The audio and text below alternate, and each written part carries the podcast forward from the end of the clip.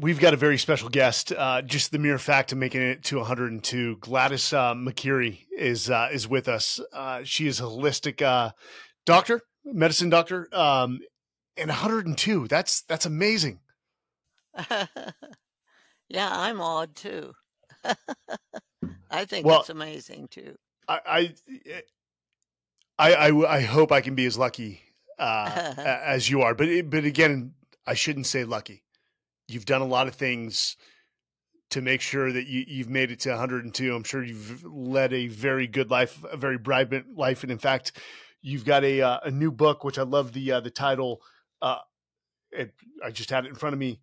A life lived well. Yep. Uh, That means a lot person who's reading it is a Yes. life lived well. a life lived well, which is our is everyone's pursuit. So I, I've got to start with what are those sort of foundational habits, those routines you've you've held for uh, now decades. Yeah. Well, they've they've changed and they've grown and gotten deeper and better understood and so on. But it's a, the reality of being aware that I'm alive and that I have here. I I have work to do. I have something that I that's needed. The uh, you know, it's kind of like a big jigsaw puzzle, and uh, every piece is important in that jigsaw puzzle. If you lose one, if you have a thousand piece puzzle and you lose one piece, you drive yourself crazy. You know, it's it's the importance of each one of us as individual completing the whole. Each one of us being necessary in order to make the picture uh, what it needs to be. So true, so true. And, and within your book, you focus on uh, about six core principles, and, and I'm just going to review them, and I want to dive into this. Spend your energy widely, wildly. Uh, basically, all life needs to move, which we're we're big on. We just had uh, Kelly Starrett, Dr. Kelly Starrett, who wrote a book called Built to Move. Uh, you're here for a reason. How to find the everyday sort of juice in your life. You're never alone. Everything is your teacher. And lastly, the one I love, love is the most powerful uh, medicine. Uh, the, the the first of those, spend your energy wildly. I think as a uh, and, and I'll, I'll call myself a young buck. Tell me what you mean by that. well, energy has to move. If energy doesn't move, it dies, you know, so you've got to keep moving. But just the process of movement is something. It's it it it's uh being if we can be aware that everything that every moment of our lives, everything that we are is in motion. I mean, you know, our blood circulates, our we breathe, we listen, we the, the movement is constant. So if we think we're stuck someplace, it's a good idea to find out where it is that you're moving. If and and then work with that aspect. And if you can't find it, wiggle your toes, wiggle your ears, do something, doodle on a piece of paper, but get yourself moving so that you understand that your life depends on being move being movable. And, I know within the book you talk about even the need to move through pain. Oh, yeah. I I you know, I think medically we have done a disservice to the world by thinking that what our job is is to get rid of diseases and to get rid of pain. I it's not that I recommend pain. It's that we all have it. They're all we all have times when we've been in pain. I've had uh, people after t- telling me their stor- story say to me, "Well, you would never understand because you've always had it so easy." It always seems to us that other people have it easier than we have it. and it's it's not necessarily so. You know, it's that reality that pain is something. It's it's our body or our mind or our spirit, wherever the pain is, that's telling us there's something here that needs fixed. But it doesn't need to be destroyed by get, getting rid of it. And conventional medicine has focused so much on getting rid of pain or just plain getting over it that we I think it's a horrible thing. Well, it's not a horrible thing. It's a wake up call. It's something that's trying to tell us that there's something here that we need to pay attention to.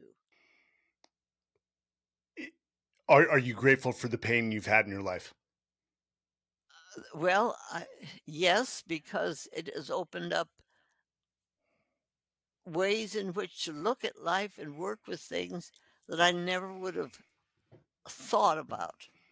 Because in the process of getting rid of the pain, I've opened doors and opened aspects of myself that I never would have understood.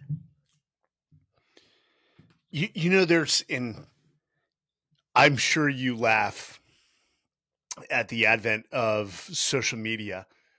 And you bring up a point of we we compare our lives more and more to those that we now see on social media, thinking, oh, they have it so great, when they are suffering just as much as anyone. They just choose to show you what they want to show you. Um, I, I have found that everything great in my life, the things that were worth earning were hard. Yeah. And were extremely painful. But from that, the greatest lessons emerged. And, and suffering is not all bad.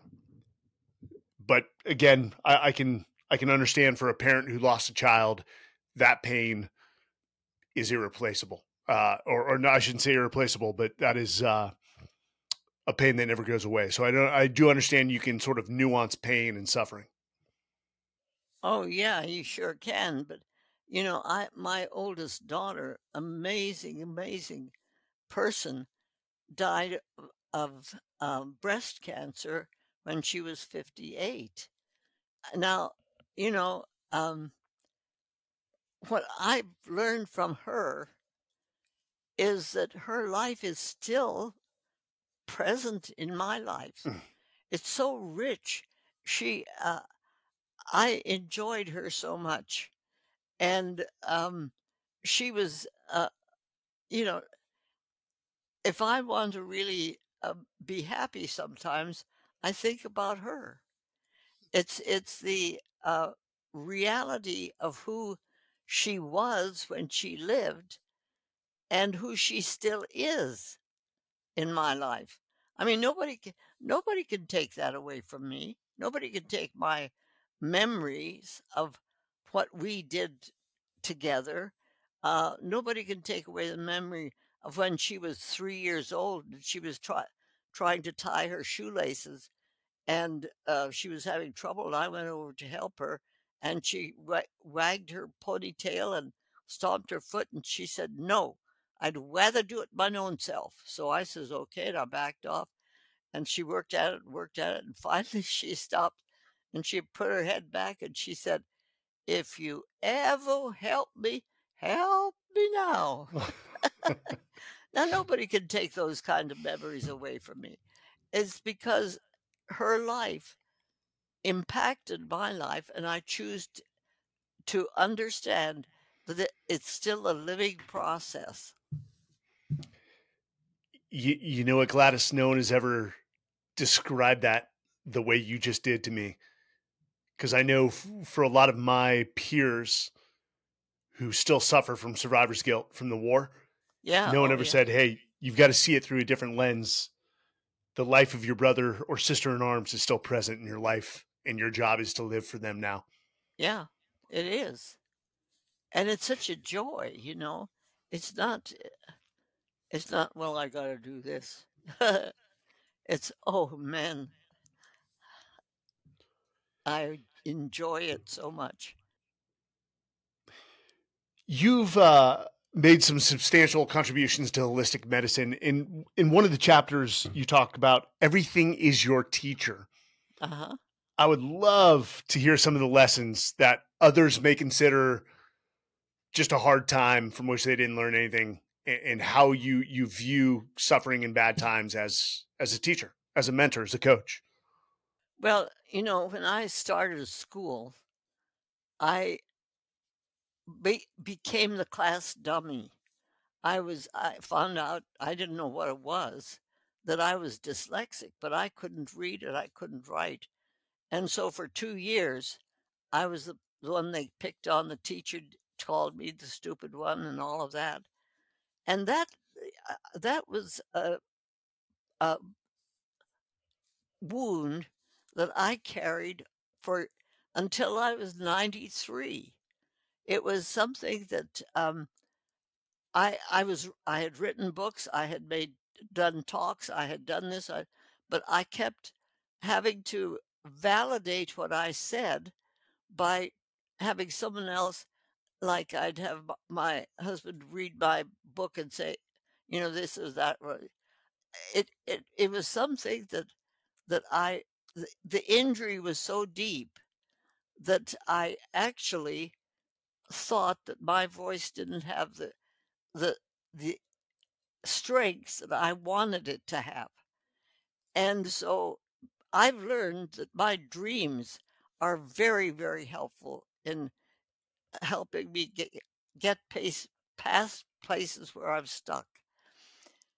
So I had a dream when I was 93, and in this dream, I woke up, and it was a Sunday morning, and I knew it was a Sunday morning, and in our family, when I was a child, um, we were not allowed to sing anything but hymns or bhajans 'cause because we were in Northern India and all of that. And so but on Sunday mornings, that's what we were supposed to sing, and I thought it was a stupid rule, and I was 9 years old in the dream, and I was going to prove I needed to sing. So I, uh, saw myself in the dream as nine-year-old Gladys poking pulling back the flap of the tent and looking out, making sure my brother wasn't there because he would tattle on me and I'd be in trouble. So he wasn't there, so I ran as fast as I could to the mango tree, climbed up clear to the top, and I'm sitting at the top of the tree and I'm singing. I'm singing any old thing I wanted to sing, the caterpillar song or whatever. And every so often, I'd look over my shoulder and I Jesus was up in the tree with me, and he was laughing. And so I look over my shoulder and I say, "Oh, Jesus loves the little children, right?" And he says, "Yes," and he goes I go back to my singing, and he goes back to his laughing. And then I get to thinking, "R re did he really say that?" And I look back and I say, "I'm still a little children, right?" And he said, "Yes." So we we go back, he's laughing and I'm singing, and and I woke up singing and laughing and realizing criminy, if Jesus says my voice is okay, I'd better accept it. And so from then on, I stopped this silly business of having to validate what I had said by having someone else say, "Yeah, well" or maybe it would be better to say, you know, that sort of thing. So for the first time, I realized that in all those years, in the for other people, the voi I was my voice was being heard, but I myself wasn't hearing it, and I was therefore, I was denying it. So if I continued to deny the very thing that I'm saying, this is kind of a mixed up place, but it took me a long time. Mm. So it's it's worth keeping on, keeping on because if you find yourself stuck someplace, just don't give up. It's not worth giving up. No, it's not, and you're a living testament to that. I do love the, uh, the notion, uh, within one of your chapters, you are here for a reason. Now, I think people, and I'd be interested, people are struggling with this nowadays in comparison to probably your younger years, the 40s, 50s, 60s. But people are are are having trouble finding their sense of purpose. What are some of the steps you've taken to identify your purpose in life? And let me ask you, has it changed over life? Not really. When I was 2, I said I was a doctor.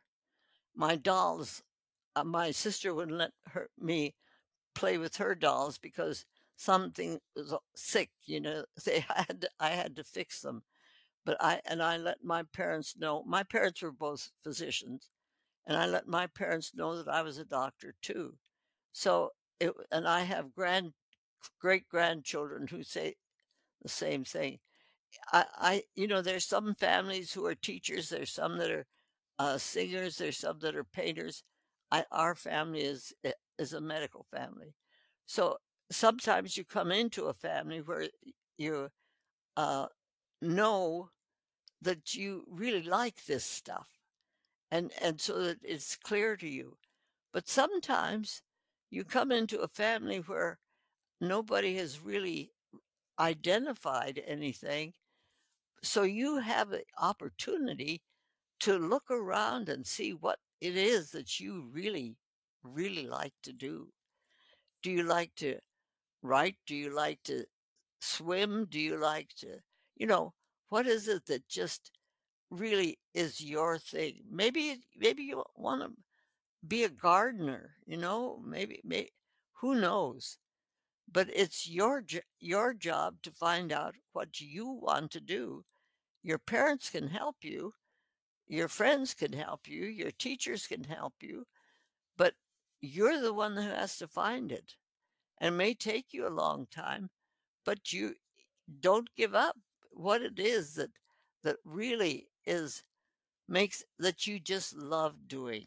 It's it's uh, makes your heart sing when you're doing it.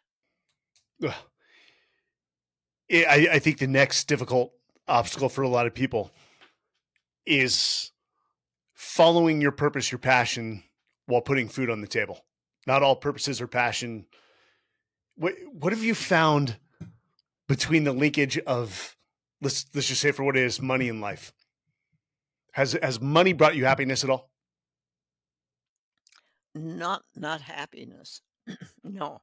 It's brought me things that I could do that I could be happy about go places that I could be happy in and all, but the money itself is not the it it's why I'm doing what I'm doing is really really based on love. I love doing what I'm doing. I have five L's that I I think are worth spending time talking about. Um, life that life, love Uh, are two things that have to go together.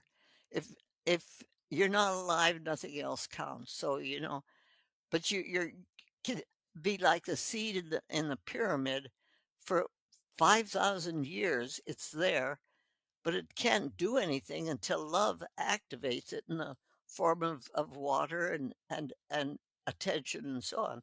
And then the two of them become one. Life and love go together. They have to work together. If we're uh, alive, love has to be part of it. The third L is laughter. Laughter without love is mean, it's cruel, it's hurtful. But laughter with love is joy and happiness. The fourth L is labor. Labor without love is, oh man, I, I've got to go to work. There are too many diapers. It's too hard. But labor with love is bliss. It, it's what makes you sing. It's what makes a singer sing, a painter paint. It's it's it's there. And the fifth one is is um, sound. is listening. Listening without love is empty sound.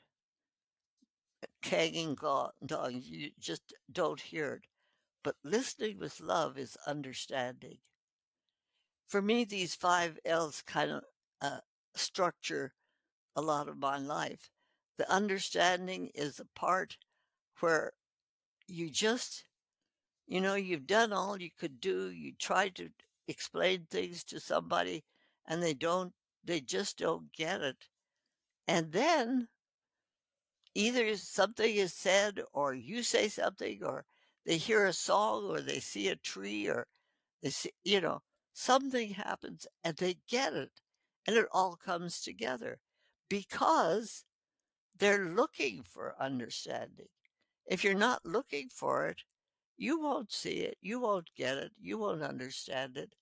But if you're looking for it, things will get moved apart. Something will pop out of a corner in your house that reminds you, and all of a sudden, oh, I get that. It's it's uh, a reality of the whole movement eh, of life and love as it moves through our lives and allows us to accept what it is and figure out what it is, why what it is is what it is. so, so you, you, I mean, you said it in your book. You're a true believer that love is the most powerful medicine. Absolutely. Yeah. Can, give, give, give me an example where maybe conventional medicine was going to fall short, but you saw a miracle driven through love. Well, you know, conventional medicine focuses on getting rid of diseases and getting rid of pain. I mean, those are two things we were taught a lot about. And I think that the focus is wrong because I have a patient who just died at, at the age of 79 uh, a month ago, and she lived from the time she was 18 months old with pain, but she lived with one quarter of one kidney. That's not possible.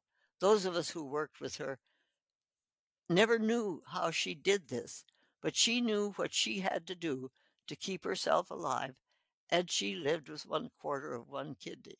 Now, that's, yeah, those are it's miracle. You could call them miracles, but it was her taking one step at a time, understanding what that step said, going on further, and if some if she did something that didn't work right for her, she didn't do it again, no matter which physician told her that was what she needed to do, she just didn't do it again. She absolutely understood her the reality of the physician within her that was saying, no, that's not any good. You know, my oldest son is an orthopedic surgeon, retired. Mm-hmm. Did I tell this story? No. So no. when he was, um, he came through Phoenix to go to Del Rio, Texas, where he was going to start his practice in, in uh, orthopedics. And he said to me, Bob, I'm real scared. I, I'm going to go into the world. I'm going to have people's lives in my hand. I don't know if I can handle that. And I said to him, Well, Carl, if you think you're the one who does the healing, you have a right to be scared because you are trained to do orthopedic surgery, which is awesome. I mean, if you've got something that needs that kind of work done, you better get a good orthopod to do it because mm. it can get bodged up. But your job is to do the best job that you've known, been trained to do, and then support the physician within that patient who is the one that does the healing. That's your colleague. You then have a person within that patient that is the one who actually takes what you've done with your knowledge and wisdom and all, and makes it real. And now they take it and make it real. Amazing, amazing perspective. you know, you touch on one of the subjects that is dear to my heart. You refer to it as community. I, I, I call it a tribe. You've talked about, you know, you're never alone. Yeah. And especially in this day and age where, let's just say the nuclear family is not as defined as it was Right. again back in the uh back in your times um how have you seen the power of community lift people up I think it's essential. We have to really know that our neighbors are our neighbors, and uh, that the, maybe not. You know, it's it's. Um, I, have theory that uh, one of the reasons that these young men in our country are shooting each other in the in the classroom Mm.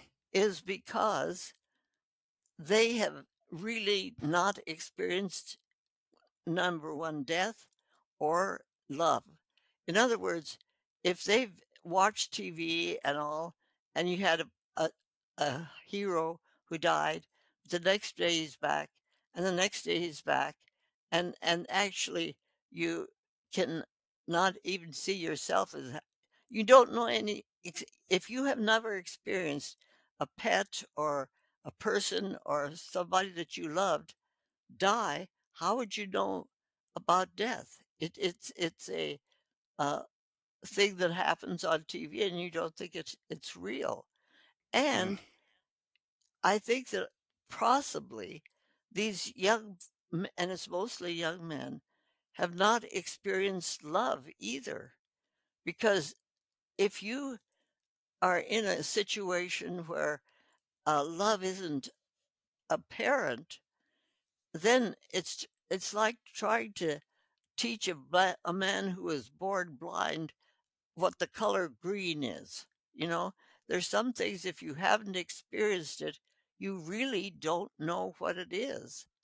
So if you have that kind of a damaged place that you're coming from, you're you're you're in a really tough spot. But I think that if we could put dogs, guardian dogs, yeah into a classroom and have the ch- the children in that classroom uh, experience what that dog can do when they're feeling badly or when they and you know I, I just think that we could instead of putting uh, guns in the teachers' hands, put guardian dogs in the classroom. come here. Come on. Up. Come here. I, I just want to introduce this guy. Come here bud. Come here. Oh if you can see him. There. so this is bane. This is my guardian dog. Yeah, um, actually helped me through very hard times and has been there. And you know, I love the fact that dogs are- are the most loyal creature oh, there is. They just ask for a little food, a little attention, and uh, it's amazing the bond that they form with they human know beings. It's they know when the person is hurting, and so in a classroom they would know a kid who doesn't know love, and they would practice love. The dog would, and if a child is afraid of the dog, the dog won't come near them until the that child reaches out for the dog. I'm trying to remember who it was. I think it was uh, Bill Murray who said, uh, and, and I'm going to butcher this. It's amazing. Uh, ah, gosh darn it! The power, the basically uh, the, the the loyalty of a dog, and also their ability to uh, actually predict character in human beings. Right. If a dog is kind to you, they, they, it means you're a good human being. If the dog is fearful to approach you, sometimes it may, may means you may be lacking as uh, as an individual, as a human, or in character. Yeah. So it, but you know, let's do something with love instead of trying to kill it. You know. Yeah. Well, you know, Gladys, um, you've lived through happiness. You've lived through uh, heartbreak. hmm You've lived through uh, many incidents in this country that that have led us to where we're at. You've seen the evolution of mankind from the 20s to the the again the advent of social media and uh, you know us going to the moon. You must get the question a lot of times where somebody comes to you and says, "Hey, what are your what's your understanding or how do I achieve health, happiness, and ensure that I live a life well?" What what are the things you you the, the quick response that you give to to people that ask that question? Look for it. Because if you don't look for it, you'll never find it. But if you're looking for health and happiness, it's there. It just needs to be found.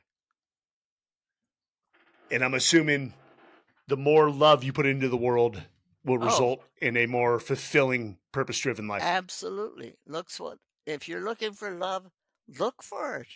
It's there because it's because you're showing it and you're reaching for it and you're creating it.